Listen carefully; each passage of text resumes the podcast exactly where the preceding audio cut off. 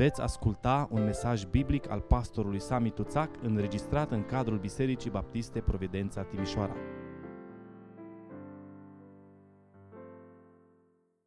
Vă rog să deschideți Scriptura în Efeseni, capitolul 1 și vom citi dimineața asta de la versetul 3 și până la versetul 14.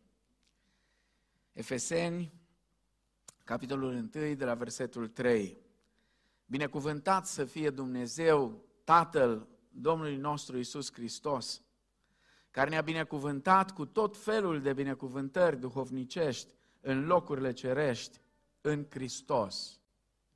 În El Dumnezeu ne-a ales înainte de întemerea lumii, ca să fim sfinți și fără prihană înaintea Lui, după ce în dragostea Lui ne-a rânduit mai dinainte să fim înfiați prin Isus Hristos.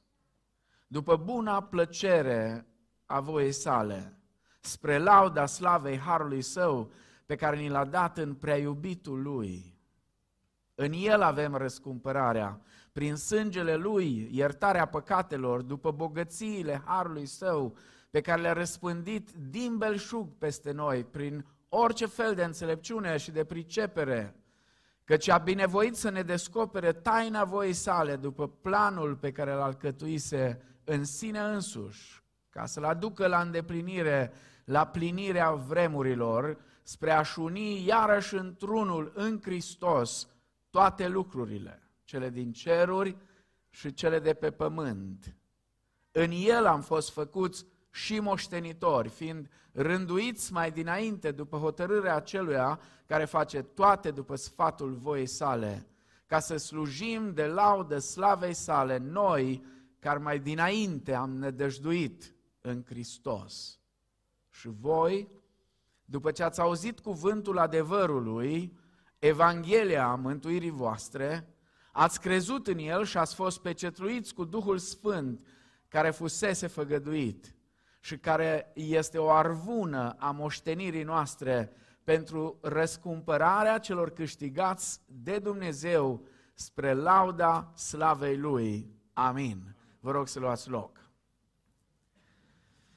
După ce se prezintă pe sine, în primele două versete, după ce își prezintă destinatarii și îi salută, Apostolul Pavel își începe scrisoarea către biserica din Efes cu o laudă adusă lui Dumnezeu pentru ceea ce este El și pentru ceea ce a făcut El. Binecuvântat, spune El, să fie Tatăl, Dumnezeu Tatăl Domnului nostru Isus Hristos. Să fie binecuvântat, căci El ne-a binecuvântat cu tot felul de binecuvântări duhovnicești în locurile cerești în Hristos. Pavel compune cu multă atenție acest elogiu la adresa lui Dumnezeu pentru extraordinarul plan de salvare pe care îl consideră o manifestare a gloriei și a harului lui Dumnezeu. Dumnezeu dăruiește prin Duhul binecuvântări din abundență tuturor celor ce sunt conectați cu Isus Hristos printr-o relație dinamică și personală. Dumnezeu, spune Apostolul Pavel aici, și-a ales din iubire, nu din alt motiv, ci din iubire și-a ales un popor înainte de a crea lumea. Și apoi a conceput o cale de a-l elibera din robia păcatului. Și apoi spune, Dumnezeu va duce într-o zi întreaga sa creație rebelă sub stăpânirea lui Isus Hristos. Cam acesta uh, este rezumatul acestui paragraf. Acestea sunt ideile principale acestui paragraf deosebit de frumos, un imn de laudă la adresa lui Dumnezeu. Mesajul din dimineața aceasta l-am intitulat Binecuvântați în Hristos. Și aș vrea să ne uităm în paragraful acesta să vedem care sunt aceste binecuvântări cu care ne-a binecuvântat Dumnezeu în Hristos.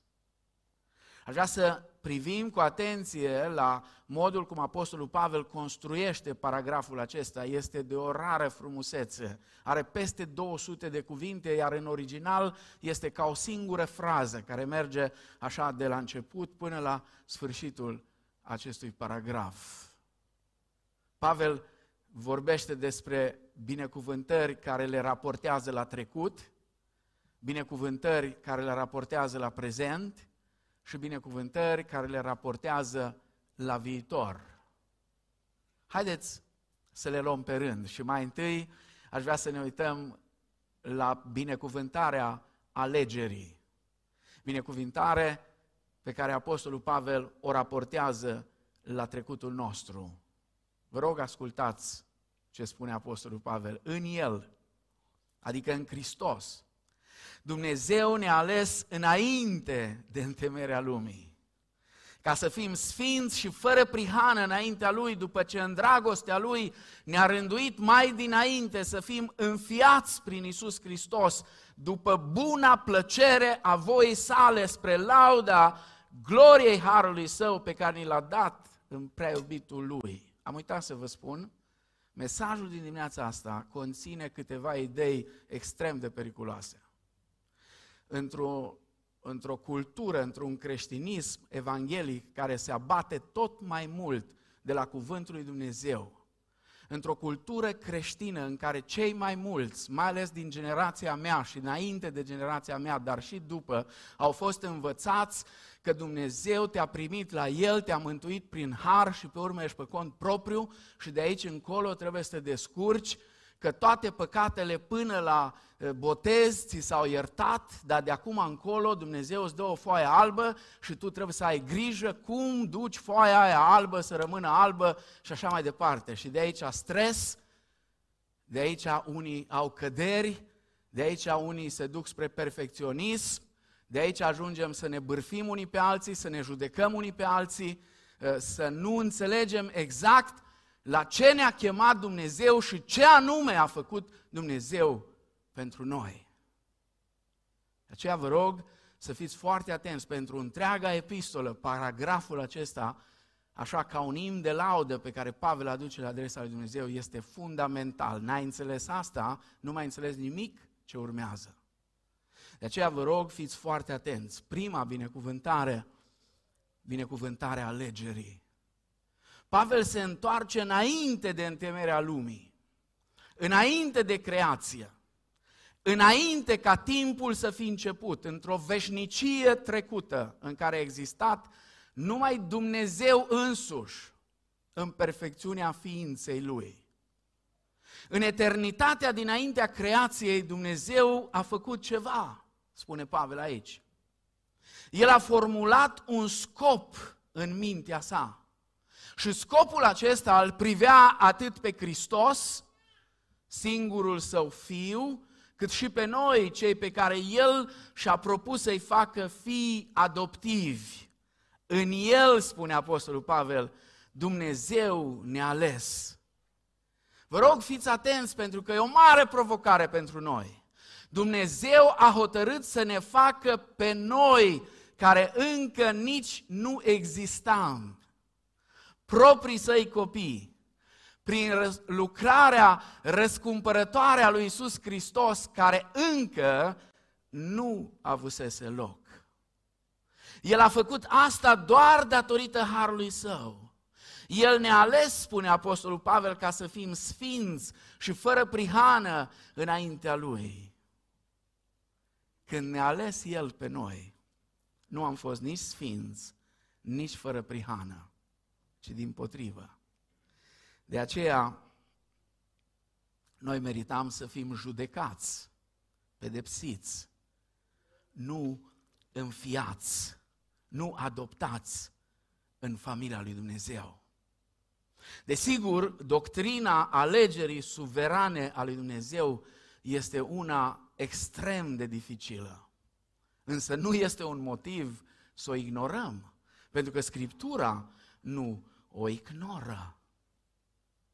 Noi am fost obișnuiți cu abordarea aceasta pentru că n-am fost atenți. Ieri am stat și am studiat bucată cu bucată, una din cântările preferate ale generației mele și a celor dinaintea mea. Te-am ales, te-am ales. Dintre mii și mii de mii, te-am ales. Numai că dacă te uiți un pic mai jos, spune te-am ales, pentru că n-aveam cum să nu-ți răspund.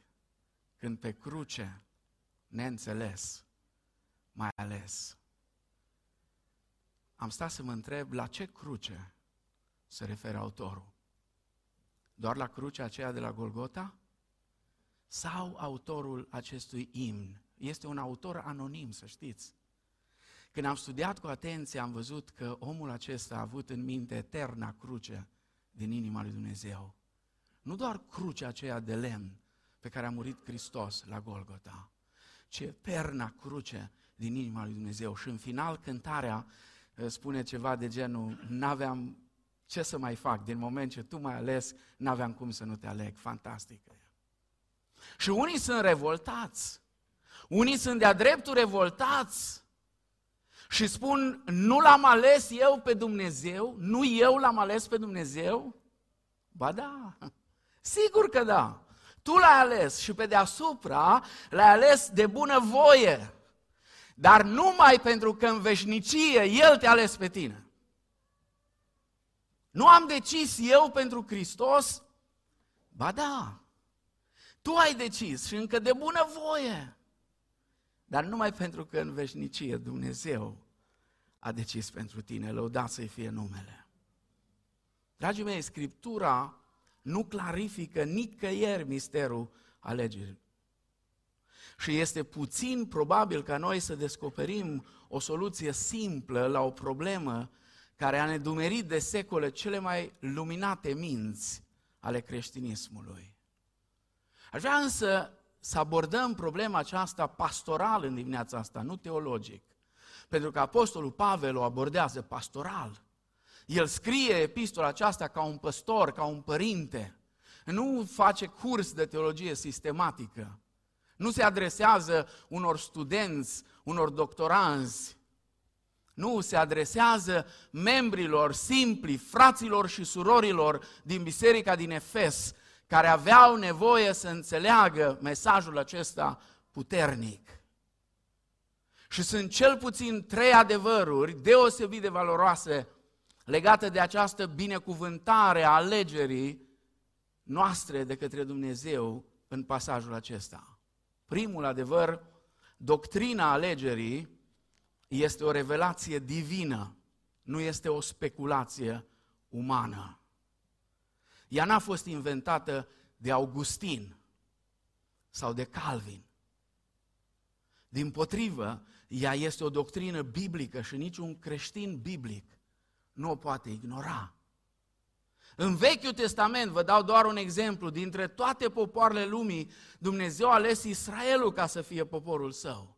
Și o spune asta în Exodul, capitolul 19, și o spune în Isaia, în capitolul 42 și în 43, și parcă cel mai frumos o spune în cartea Deuteronom, Căci tu ești un popor, Deuteronom, capitolul 6, 7, ă, versetele 6 la 8. Tu ești un popor sfânt pentru Domnul, Dumnezeul tău. Domnul Dumnezeul tău te-a ales ca să fii un popor al Lui dintre toate popoarele de pe fața pământului. Nu doar pentru că întreceți la număr pe toate celelalte popoare s-a lipit Domnul de voi și v-a ales. Căci voi sunteți cel mai mic dintre toate popoarele ci pentru că Domnul vă iubește. Pentru că a vrut să țină jurământul pe care l-a făcut părinților voștri, pentru aceea v-a scos Domnul cu mâna lui puternică și v-a izbăvit din casa robiei, din mâna lui Faraon, împăratul Egiptului. În Noul Testament, Dumnezeu alege acum o comunitate internațională care să fie sfinții săi, așa îi numește aici în Efeseni Uh, capitolul 1, versetul 1. Iar Apostolul Petru vine și spune, uh, preluând ideea pe care Dumnezeu o transmite atât în cartea Exodul, uh, cât și în cartea Deuteronom, Petru spune în 1 Petru, capitolul 2, versetele 9 și 10, voi sunteți o seminție aleasă, o preoție împărătească, un neam sfânt, un popor pe care Dumnezeu și l-a câștigat ca să fie al Lui, ca să puteți, ca să vestiți puterile minunate ale celui ce v-a chemat din întuneric la lumina sa minunată. Pe voi care odinioară nu erați un popor, dar acum sunteți poporul lui Dumnezeu, pe voi care nu căpătați îndurare, dar acum ați căpătat îndurare. Nu avem niciun drept. Niciun drept nu avem să respingem conceptul alegerii, ci din potrivă trebuie să-l acceptăm ca pe un adevăr pe care l-a relatat și ni l-a revelat Dumnezeu, deși nu-l înțelegem pe deplin. Jean Calvin, predicând la Biserica Sfântul Petru din Geneva, unde a ținut 48 de predici din epistola către Efeseni, spunea așa, deși nu putem pricepe, nici argumenta sau motiva cum ne-a ales Dumnezeu înainte de întemerea lumii, totuși știm că a făcut-o prin faptul că ne-a declarat-o El însuși. Și însă și experiența susține suficient această alegere când suntem iluminați în credință. Al doilea adevăr, doctrina alegerii nu este o, o scuză pentru păcat, ci este un stimulent pentru sfințenia. Desigur, această doctrină ne dă o puternică încredințare cu privire la siguranța noastră eternă. Nu vreau să intru în discuții, am auzit atât de multe aberații și dintr-o parte și din alta. Chemarea care vă fac în dimineața asta este să ne întoarcem, să ne uităm la Scriptură. Și fraților mei arminieni le spun să nu fie mai arminieni decât Arminius. Iar calviniștilor le spun cu toată dragostea, nu fiți mai calviniști decât Calvin. Pentru că dacă era o vorbă pe vremuri să nu fii mai, cal, mai catolic decât papa, acum trebuie să le spui unora, nu fiți mai calviniști decât Calvin și nu fiți mai arminieni decât Arminius. Fiți biblici. Amin? Fiți biblici, uitați-vă în Scriptură. În urmă cu câțiva ani buni, în comunitatea evanghelică din România, dacă susțineai siguranța eternă a celui credincios, erai considerat eretic de către unii. Și încă și astăzi unii nu înțeleg asta. Pe de altă parte, sunt unii care au impresia că dacă uh, au ridicat undeva mâna, au spus o rugăciune uh, și cu asta basta, uh, de acum încolo nu mai pot să trăiască cum vor ei, de acum ei sunt mântuiți pentru totdeauna, că așa li s-a spus. Asemenea învățătură compromite învățătura despre siguranța eternă. Nu este învățătura biblică. Acela care ne-a ales și ne-a chemat ne va păstra cu siguranță până la sfârșit. Dar siguranța noastră nu poate fi folosită pentru a încuraja păcatul. Nimeni nu poate spune, eu sunt unul din copiii aleși al Dumnezeu, la adăpost și în siguranță pot să trăiesc cum vreau. Așa ceva nu are de-a face cu doctrina alegerii biblice. Auziți încă o dată versetul 4. În el Dumnezeu ne-a ales înainte de întemerea lumii cu ce scop? Ca să fim sfinți și fără prihană înaintea Lui. Ca să fim sfinți și fără prihană, spune Apostolul Pavel aici. Este cât se poate de clar, doctrina alegerii interzice păcatul și ne impune nevoia sfințeniei. Pentru că vă rog să rețineți, sfințenia este tocmai scopul alegerii noastre și de asemenea singura dovadă a alegerii noastre este trăirea unei vieți de sfințenie. Nu degeaba autorul epistolei către evrei spune la evrei, eh, capitolul 12 cu versetul 4, urmăriți pacea cu toții și sfințirea fără de care nimeni nu va vedea pe Dumnezeu. Știți? Amin. Știți ce înseamnă că nimeni nu va vedea pe Dumnezeu? Nimeni care nu trăiește în sfințenia nu-L va vedea pe Dumnezeu. Nu vor merge în cer cei care se numesc într-un fel sau altul. Baptiști, pentecostali, catolici, ortodoxi, calviniști, arminieni, eu știu cum s-or numi, nu, în cer merg sfinții, cei care îl urmează pe Hristos și trăiesc în sfințenie asemenea Lui. Și încă un adevăr, și apoi trecem la următoarea binecuvântare. Doctrina alegerii este un stimulent pentru umilință, nu un motiv de mândrie. Marea problemă a poporului Israel a fost aceasta. Ei n-au înțeles de ce i-a ales Dumnezeu pe ei. Dumnezeu i-a ales să fie lumina neamurilor. Dumnezeu i-a ales ca ei în umilință să ducă mesajul lui Dumnezeu mai departe celorlalte națiuni. Te voi binecuvânta, i-a spus Dumnezeu lui Avram în Geneza 12, și te voi face o binecuvântare pentru toate națiunile. În loc de asta, în mijlocul poporului Israel, a început să încolțească prea devreme un soi de șovinism. Un șovinism, un naționalism. Și au început să-i privească pe cei dintre neamuri ca pe câini. Și nebunia minților, teologilor, lăsând la o parte Scriptura și bazându-se pe tradițiile și datinile bătrânilor lor, au impus o rugăciune stupidă pe care o spuneau dimineața, îți mulțumesc, Doamne, că nu sunt câine dintre neamuri și nu sunt femeie și încă câteva lucruri care nu le veți găsi în Scriptură. Aici a fost marea lor problemă. Și aici este marea problemă a multor creștini astăzi.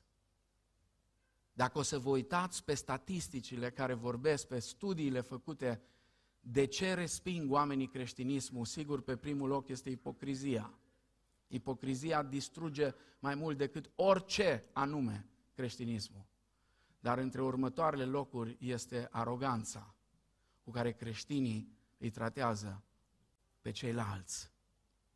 În doctrina biblică a alegerii nu există nici cel mai mic loc pentru merite. Dumnezeu explică evreilor foarte clar acolo în Deuteronomul 7. V-am ales fiindcă am vrut să vă aleg. Nu pentru că erați cei mai grozavi, nu pentru că erați cei mai mari la număr, cei mai tari, cei mai frumoși, cei mai cuminți, cei mai ascultători, nu. Pentru că sunteți un popor de cârtitori, le spune Dumnezeu în altă parte. În afară de a cârti mereu și mereu, nu știți să faceți nimic. Și cu toate astea v-am ales pentru că v-am iubit. Și pentru că așa vreau, spune Dumnezeu. Și în pasajul acesta, accentul nu este pe noi, uitați-vă să vedeți. Accentul apostolului Pavel nu este pe noi, ci accentul este pe harul lui Dumnezeu, pe dragostea lui Dumnezeu, voia lui Dumnezeu, planul lui Dumnezeu, alegerea lui Dumnezeu. Nu putem decât să ne plecăm uimiți și umiliți în același timp înaintea lui Dumnezeu și să le întrebăm, Doamne, de ce m-ai ales pe mine? Doamne, ce ai văzut la mine? Doamne, ce ai văzut la mine? De ce m-ai ales pe mine? Adevărul alegerii, cu toate problemele lui nerezolvate, trebuie să ne călăuzească spre sfințenia, nu spre păcat, spre umilință, nu spre mândrie, la o trăire sfântă spre lauda gloriei sale. Asta spune cuvântul lui Dumnezeu. Și asta trebuie să înțelegem noi. A doua binecuvântare, care are de-a face cu prezentul nostru, este binecuvântarea înfierii. De la versetul 5 spune până la versetul 8 așa, ne-a rânduit mai dinainte să fim înfiați prin Isus Hristos, după buna plăcere a voii sale spre lauda slavei Harului Său, pe care ni l-a dat în prea iubitul Lui. În El avem răscumpărarea, prin sângele Lui iertarea păcatelor, după bogățiile Harului Său, pe care l-a răspândit din belșug peste noi prin orice fel de înțelepciune și de pricepere.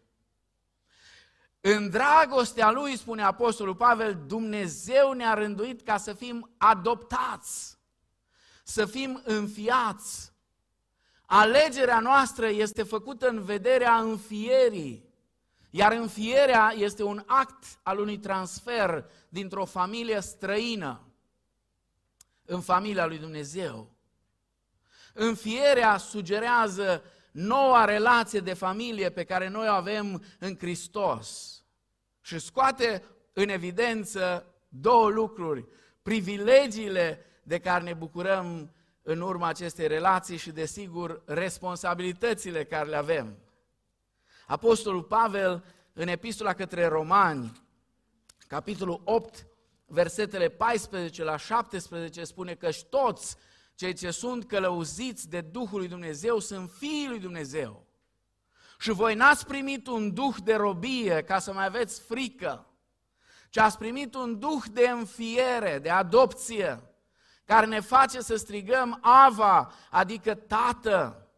Însuși Duhul adeverește împreună cu Duhul nostru că suntem copii al lui Dumnezeu. Și dacă suntem copii, suntem și moștenitori, moștenitori al lui Dumnezeu și împreună moștenitori cu Hristos dacă suferim cu adevărat împreună cu El, ca să fim și proslăviți împreună cu El. Care sunt privilegiile înfierii? Din Romani 8, din textul citit, spune Apostolul Pavel că suntem eliberați de robia legii și a fricii. Apoi primim asigurarea noi noastre relații cu Dumnezeu. Și apoi spune, devenim moștenitori împreună cu Hristos. Iar un alt privilegiu pe care nu știu dacă știm să-l apreciem cu adevărat. Evreu din vechime, cel din poporul Dumnezeu din vechime nu avea privilegiul acesta. Nici nu putea să-i treacă prin minte. Să-i spună lui Dumnezeu, tăticule. Tăticule, Ava înseamnă tăticule, tati. Să-i spui lui Dumnezeu, tati, să te scoli dimineața din patul tău și să-i spui, tati, vreau să-ți spun ceva. Tăticule, uită-te care sunt problemele mele, uită-te cu ce mă confrunt.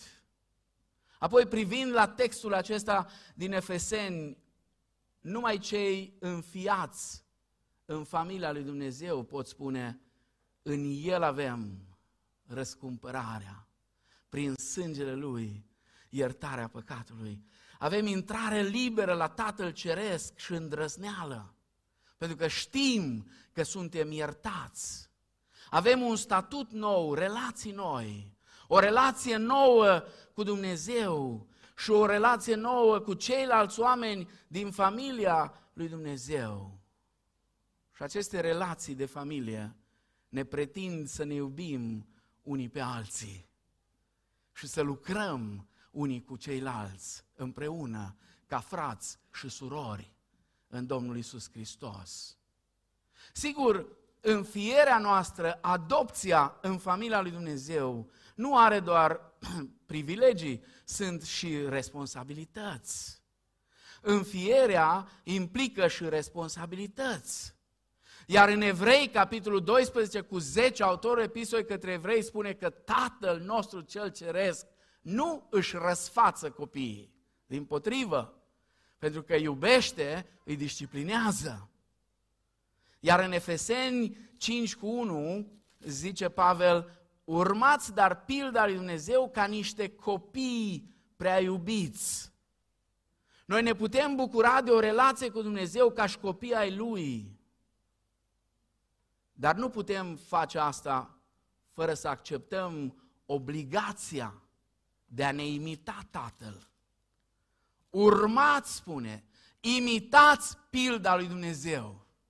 Sunteți fiii lui, copiii lui prea iubiți. Atunci urmați-vă Tatăl. Atunci imitați-vă Tatăl. Atunci căutați să fiți ca și Tatăl vostru.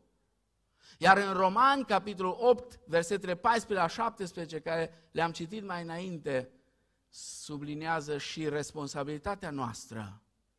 Spune, moștenirea aceasta este a noastră dacă și suferim cu adevărat împreună cu El. Relația nouă cu ceilalți frați și surori, atrage responsabilitatea de a fi puternic dedicați unii altora, de a manifesta o loialitate familială.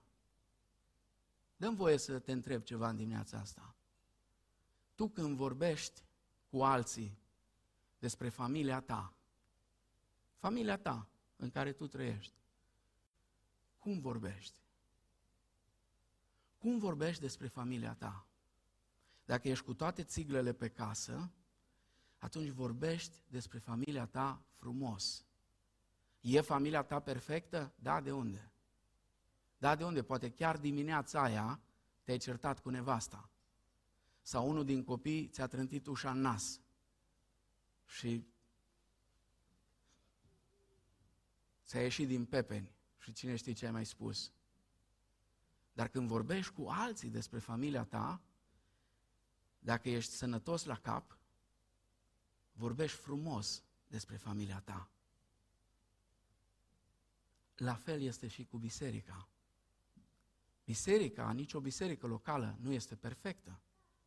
Fiecare biserică locală, uitați-vă în Scriptură, sunt atâtea exemple de biserici locale, niciuna nu era perfectă.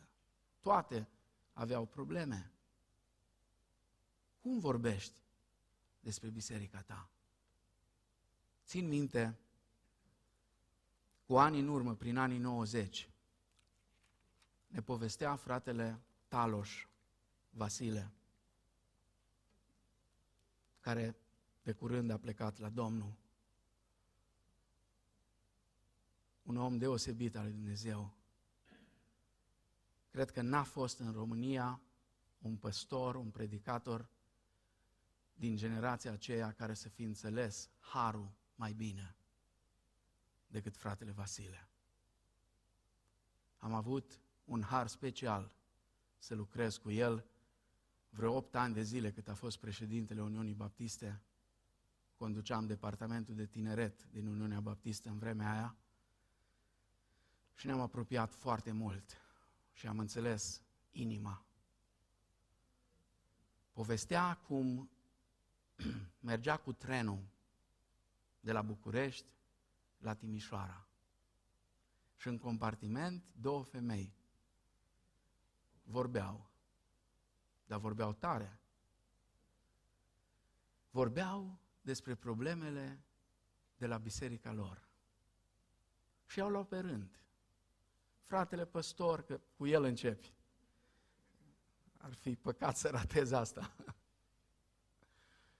Una din mâncările preferate a unor, uh, spunea cineva zilele astea despre canibalismul spiritual, uh, este păstor întins pe pâine. Și a luat cu păstorul, pe urmă normal că comitetul, dar n-ați crezut că a scăpat, pe urmă dirijorii și aia care cântă în față, pe toți la rând.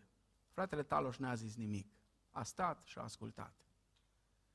La un moment dat, o femeie, o femeie care era probabil ortodoxă, nu era din context evanghelic.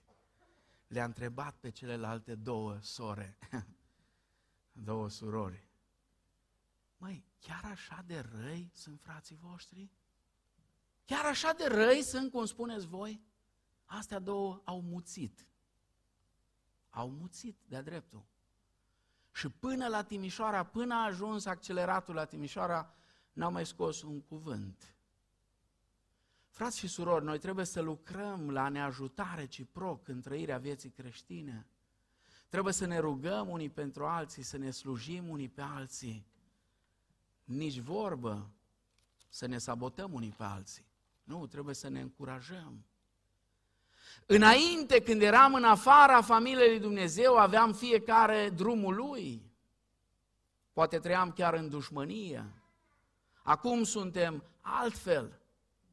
Dumnezeu ne-a regenerat, Dumnezeu ne-a făcut oameni noi. Auziți ce zice? Așadar, o să ajungem aici, abia aștept, Efeseni 2 cu 19. Voi nu mai sunteți nici străini, nici oaspeți ai casei, ci sunteți împreună cetățeni cu sfinții, oameni din casa lui Dumnezeu. Dumnezeu ne-a regenerat, ne-a făcut oameni noi și ne-a dus împreună ca o familie de frați și surori. O familie în mijlocul căreia Dumnezeu locuiește și pe care o iubește. Vă întreb, unde să fie pace, unitate și împăcare? Unde să fie? Între iudeu și neiudeu, între tânăr și bătrân, între uh, cel alb și cel negru, între cel învățat și cel mai puțin învățat. Unde să fie unitate? Unde să fie pace? Unde să fie împăcare? Dacă nu în Biserica lui Hristos. Sigur, aceasta e viziunea lui Dumnezeu pentru familia lui. Acesta este idealul. Idealul, dar realul, cum este realitatea? Uneori, realitatea este dureroasă, ca să nu spun tragică. Uneori este înstrăinare, lipsă de unitate și discordie. Mai că acestea îl ofensează pe Domnul Isus, care a realizat împăcarea între iudei și neamuri, făcând din ei o singură familie. O să vedem în Efeseni, capitolul 2. Stările de conflict din adunările locale împiedică lumea să creadă în Isus. Lumea are nevoie să vadă o familie de frați și surori împăcați, care îl iubesc pe Dumnezeu și care se iubesc unii pe alții. Și vreau să vă spun tuturor celor care ați venit la Providența și mai veniți și veți mai veni, acest soi de familie vrem să-l clădim aici, la Providența.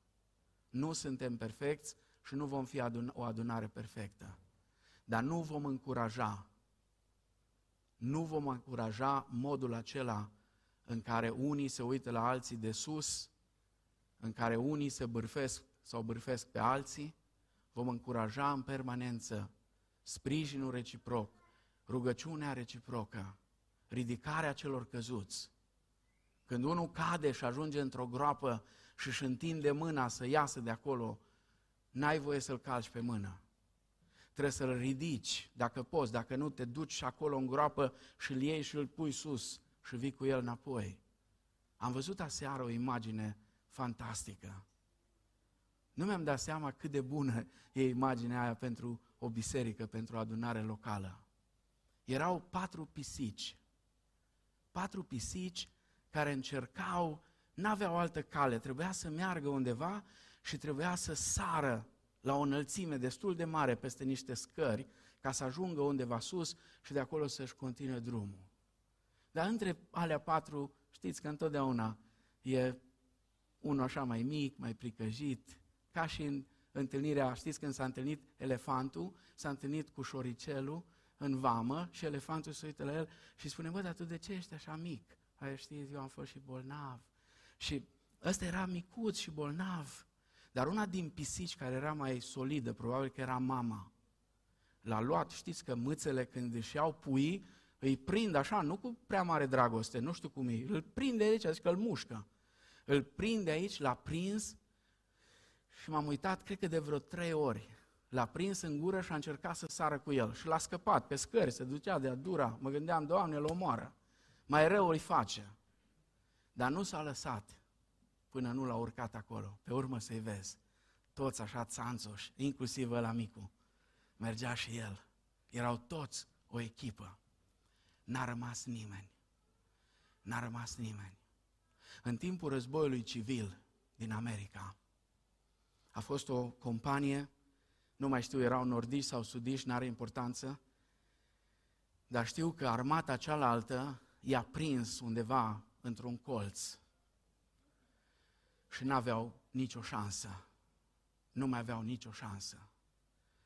Și a venit comandantul în față și a zis, dacă rămânem aici pe loc, ne taie ăștia, ne distrug, dacă nu avem curaj să mergem înainte, aici ni sfârșitul, nu avem altă șansă decât să luptăm. A tras cu sabia o linie pe pământ și a spus, eu vreau să lupt, cine vrea să lupte, să treacă linia din coace și să vină cu mine. Și toți au trecut, a rămas doar unul, care era tot sfârtecat dintr-o luptă anterioară. Ăla se târa și el și a strigat la unul din prietenii lui, trage-mă și pe mine. trage-mă dincolo de linie, nu mă lăsa aici. Nu vreau să rămân la căruțe, nu vreau să rămân de pază aici, vreau să merg să lupt. Ia-mă și pe mine, nu mă lăsa acolo. Și prietenul lui l-a tras de mână și au plecat împreună. Asta e familia lui Dumnezeu. Așa se manifestă familia lui Dumnezeu. Fiecare trebuie să-și găsească locul. Fiecare trebuie iubit. Fiecare trebuie ajutat, împins de la spate dacă e nevoie, tras. Nimeni nu trebuie să rămână în urmă. Și ultima binecuvântare despre care Apostolul Pavel scrie aici privește viitorul. Binecuvântarea alegerii are de-a face cu trecutul, binecuvântarea înfierii are de-a face cu prezentul nostru, binecuvântarea glorificării are de-a face cu viitorul nostru. Căci a binevoit să ne descopere taina voii sale după planul pe care l-a alcătuise în sine însuși, ca să-l aducă la îndeplinire, la plinirea vremilor, spre a-și uni iarăși într-unul în Hristos toate lucrurile, cele din ceruri și cele de pe pământ. În el am fost făcuți și moștenitori, fiind rânduiți mai dinainte, după hotărârea aceluia care face toate, după sfatul voii sale, ca să slujim de laudă slavei sale noi care mai dinainte am nădăjduit în Hristos. Și voi, după ce ați auzit cuvântul adevărului, ați crezut în el și ați fost pecetruiți cu Duhul Sfânt care fusese făgăduit și care este o arvună a moștenirii noastre pentru răscumpărarea celor câștigați de Dumnezeu spre lauda slavei sale. Amin. Dumnezeu a făcut mai mult decât că ne-a ales în veșnicia trecută și că ne-a dat înfierea ca pe o posesiune prezentă. Dumnezeu a binevoit să ne descopere de asemenea și viitorul nostru. Glorificarea este etapa finală a procesului acesta al mântuirii noastre.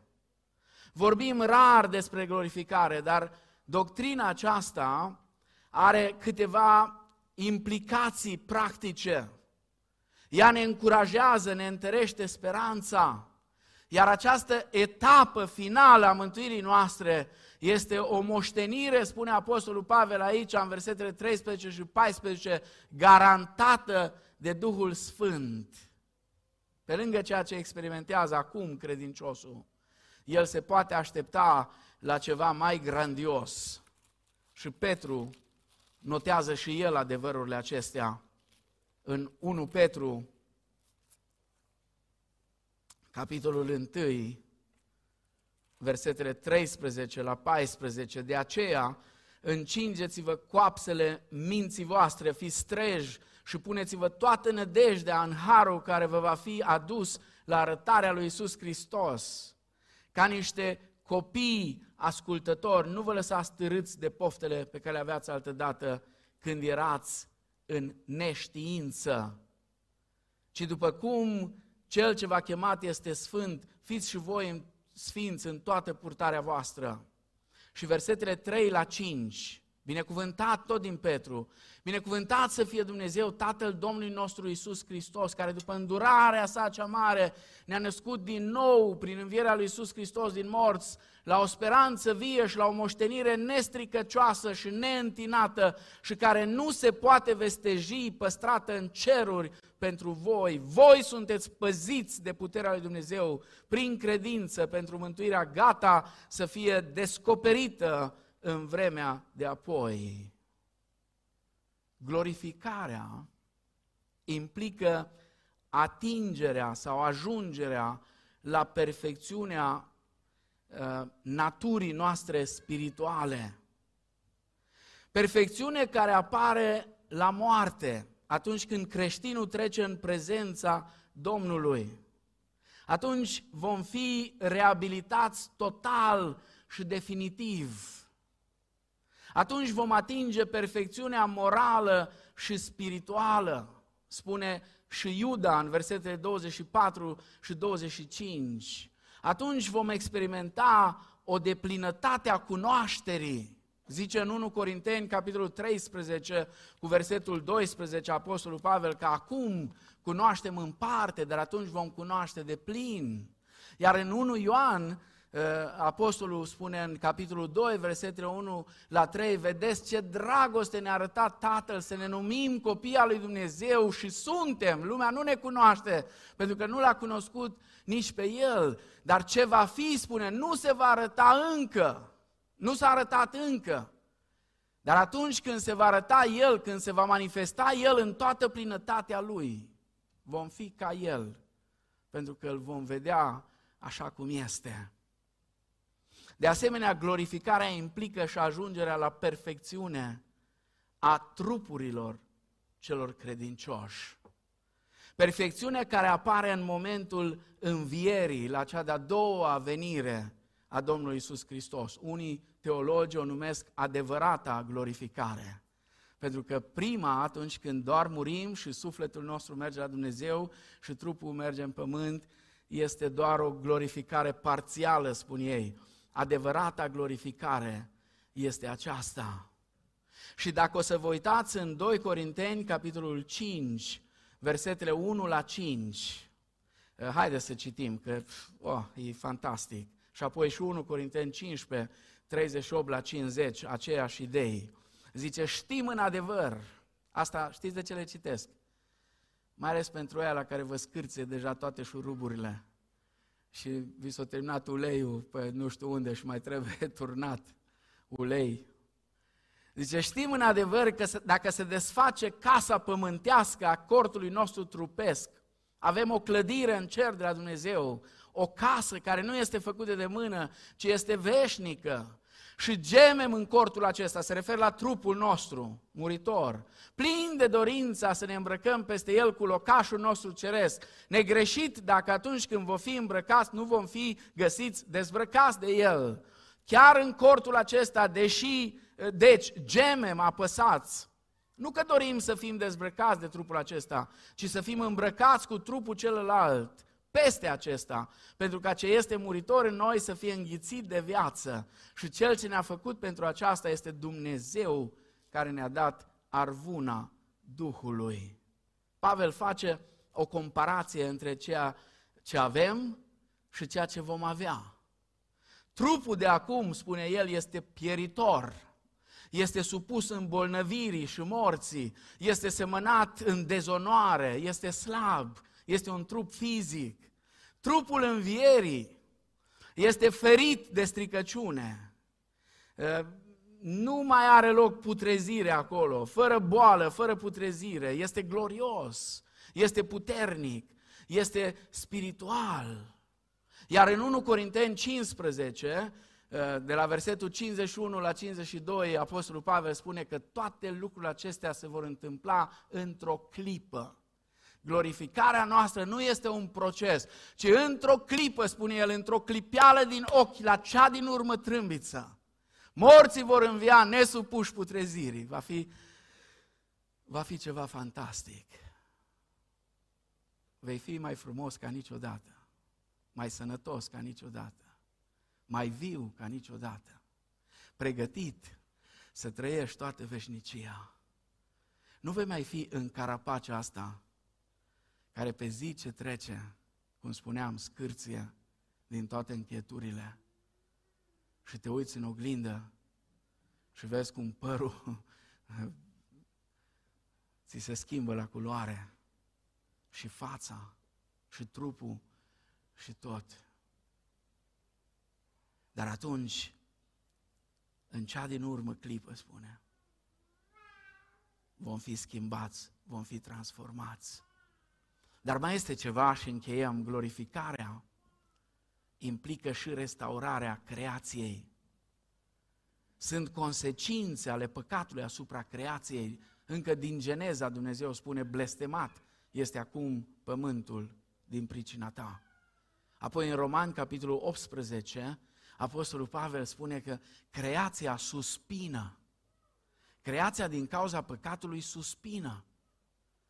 Și stă, spune, se ridică, creația se ridică pe vârful picioarelor ca să se uite la glorificarea copiilor lui Dumnezeu și creația întreagă începe să strige de bucurie, să danseze, să, să sară de bucurie, uitându-se la glorificarea noastră. Iar în Apocalipsa 21, primele cinci versete, ni se spune că nimic din ceea ce ne deranjează acum aici nu va mai fi acolo. Nu, mai, nu va mai fi nici plâns, nici stânguire, nici boală, nici durere, nici blestem, nici moarte, nimic. Nu va mai fi acolo, ci pomul vieții. Pomul vieții va fi peste tot. Trebuie să citești cu atenție să vezi. Pomul vieții va fi pe amândouă malurile râurilor și va rodi în fiecare lună și va da rod în fiecare lună. Ceva fantastic. Fantastic, va fi numai viață. Ce mari binecuvântări avem. Dar ceea ce e mai bun urmează să vină. Am fost aleși în veșnicia trecută. Suntem înfiați în familia lui Dumnezeu, vom fi glorificați. Ce binecuvântări mari! Cu siguranță când ne apropiem de Dumnezeu, știm că suntem într-o relație sigură, pentru că Duhul Sfânt din noi ne adeverește asta. De aceea îi spunem tati. Dar dăm voie să te întreb în dimineața asta, suntem aici mulți în dimineața asta. Aș vrea să închei într-o notă foarte personală. Și aș vrea să te întreb, este Dumnezeu Tatăl tău? Dacă da, El este lângă tine și te învață să umbli în căile Lui și te ridică când cazi. Dacă da, atunci El va avea grijă de tine în toate zilele și îți va da binecuvântări din beșug. Dacă este Dumnezeu Tatăl tău, atunci va merge înaintea ta și îți va arăta drumul. Dacă este Dumnezeu Tatăl tău, atunci vei ști că ești al Lui pentru totdeauna. Nimic și nimeni nu va putea împiedica scopurile Lui cu privire la noi în Hristos. Într-o zi vom fi ca El, pentru că îl vom vedea așa cum este. Dar stând acolo pe scaun, gândește-te la modul serios. Este Dumnezeu Tatăl meu? Sunt eu copilul Lui? Mă bucur eu de toate aceste privilegii fantastice și de toate aceste binecuvântări? Dacă da, laudă-L și mulțumește lui Dumnezeu și înalță-L pe El. Dar dacă îți dai seama că încă nu te-ai împăcat cu El, încă n-ai intrat într-un legământ cu El, încă nu ești parte din familia aceasta binecuvântată a lui Dumnezeu, E un timp fantastic în dimineața asta. Să stai înaintea Domnului având în minte tot planul de mântuire al lui Dumnezeu care ți l-am prezentat în dimineața asta, din veșnicia trecută până în veșnicia viitoare. Tot ce a făcut Dumnezeu a făcut pentru aleșii Lui în Hristos. Ești unul dintre ei? Ți-ai dat viața Domnul Isus? Pe cel ce vine la mine, spunea Domnul Isus, nu-l voi sconi afară. Oricine vine, este bine primit. Oricine își mărturisește păcatele înaintea Domnului. Aș vrea așa cum stăm să plecăm capetele înaintea Domnului într-o rugăciune în dimineața asta. Și dacă Dumnezeu ți-a vorbit în această dimineață și încă până la momentul acesta nu ai luat o decizie de a-L urma, Mă rog ca Dumnezeu să te ajute să te hotărăști, să nu mai stai pe gânduri, să te împaci cu El, să-L accepti ca Domn și Mântuitor peste viața ta și în inima ta. Nu tu îl faci Mântuitor și Domn, El este. Tu doar să-L accepti. Tu doar să-L lași pe El să-ți schimbe viața să ți-o transforme, să te facă parte din familia Lui. Să fie Dumnezeul tău și Tatăl tău și Cel care este cu tine în fiecare zi. Gândește-te serios la asta.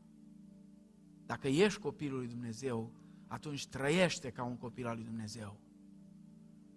Pentru că Sfințenia este cartea de vizită a copiilor lui Dumnezeu. Dacă nu ești încă un copil al lui Dumnezeu, ia o decizie în dimineața asta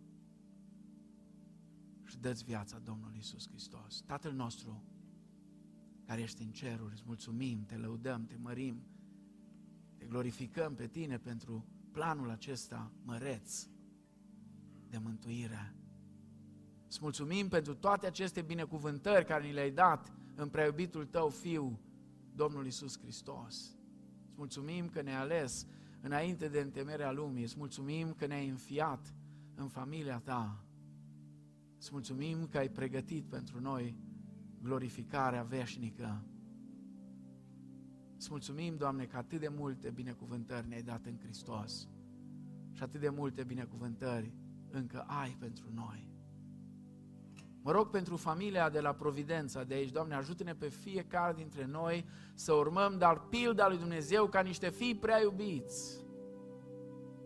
Să fim o familie reală a Ta, formată din frați și surori care te iubesc pe tine și te iubesc unii pe alții și să sprijină reciproc unii pe ceilalți și să iau de mână când e nevoie și să ridică.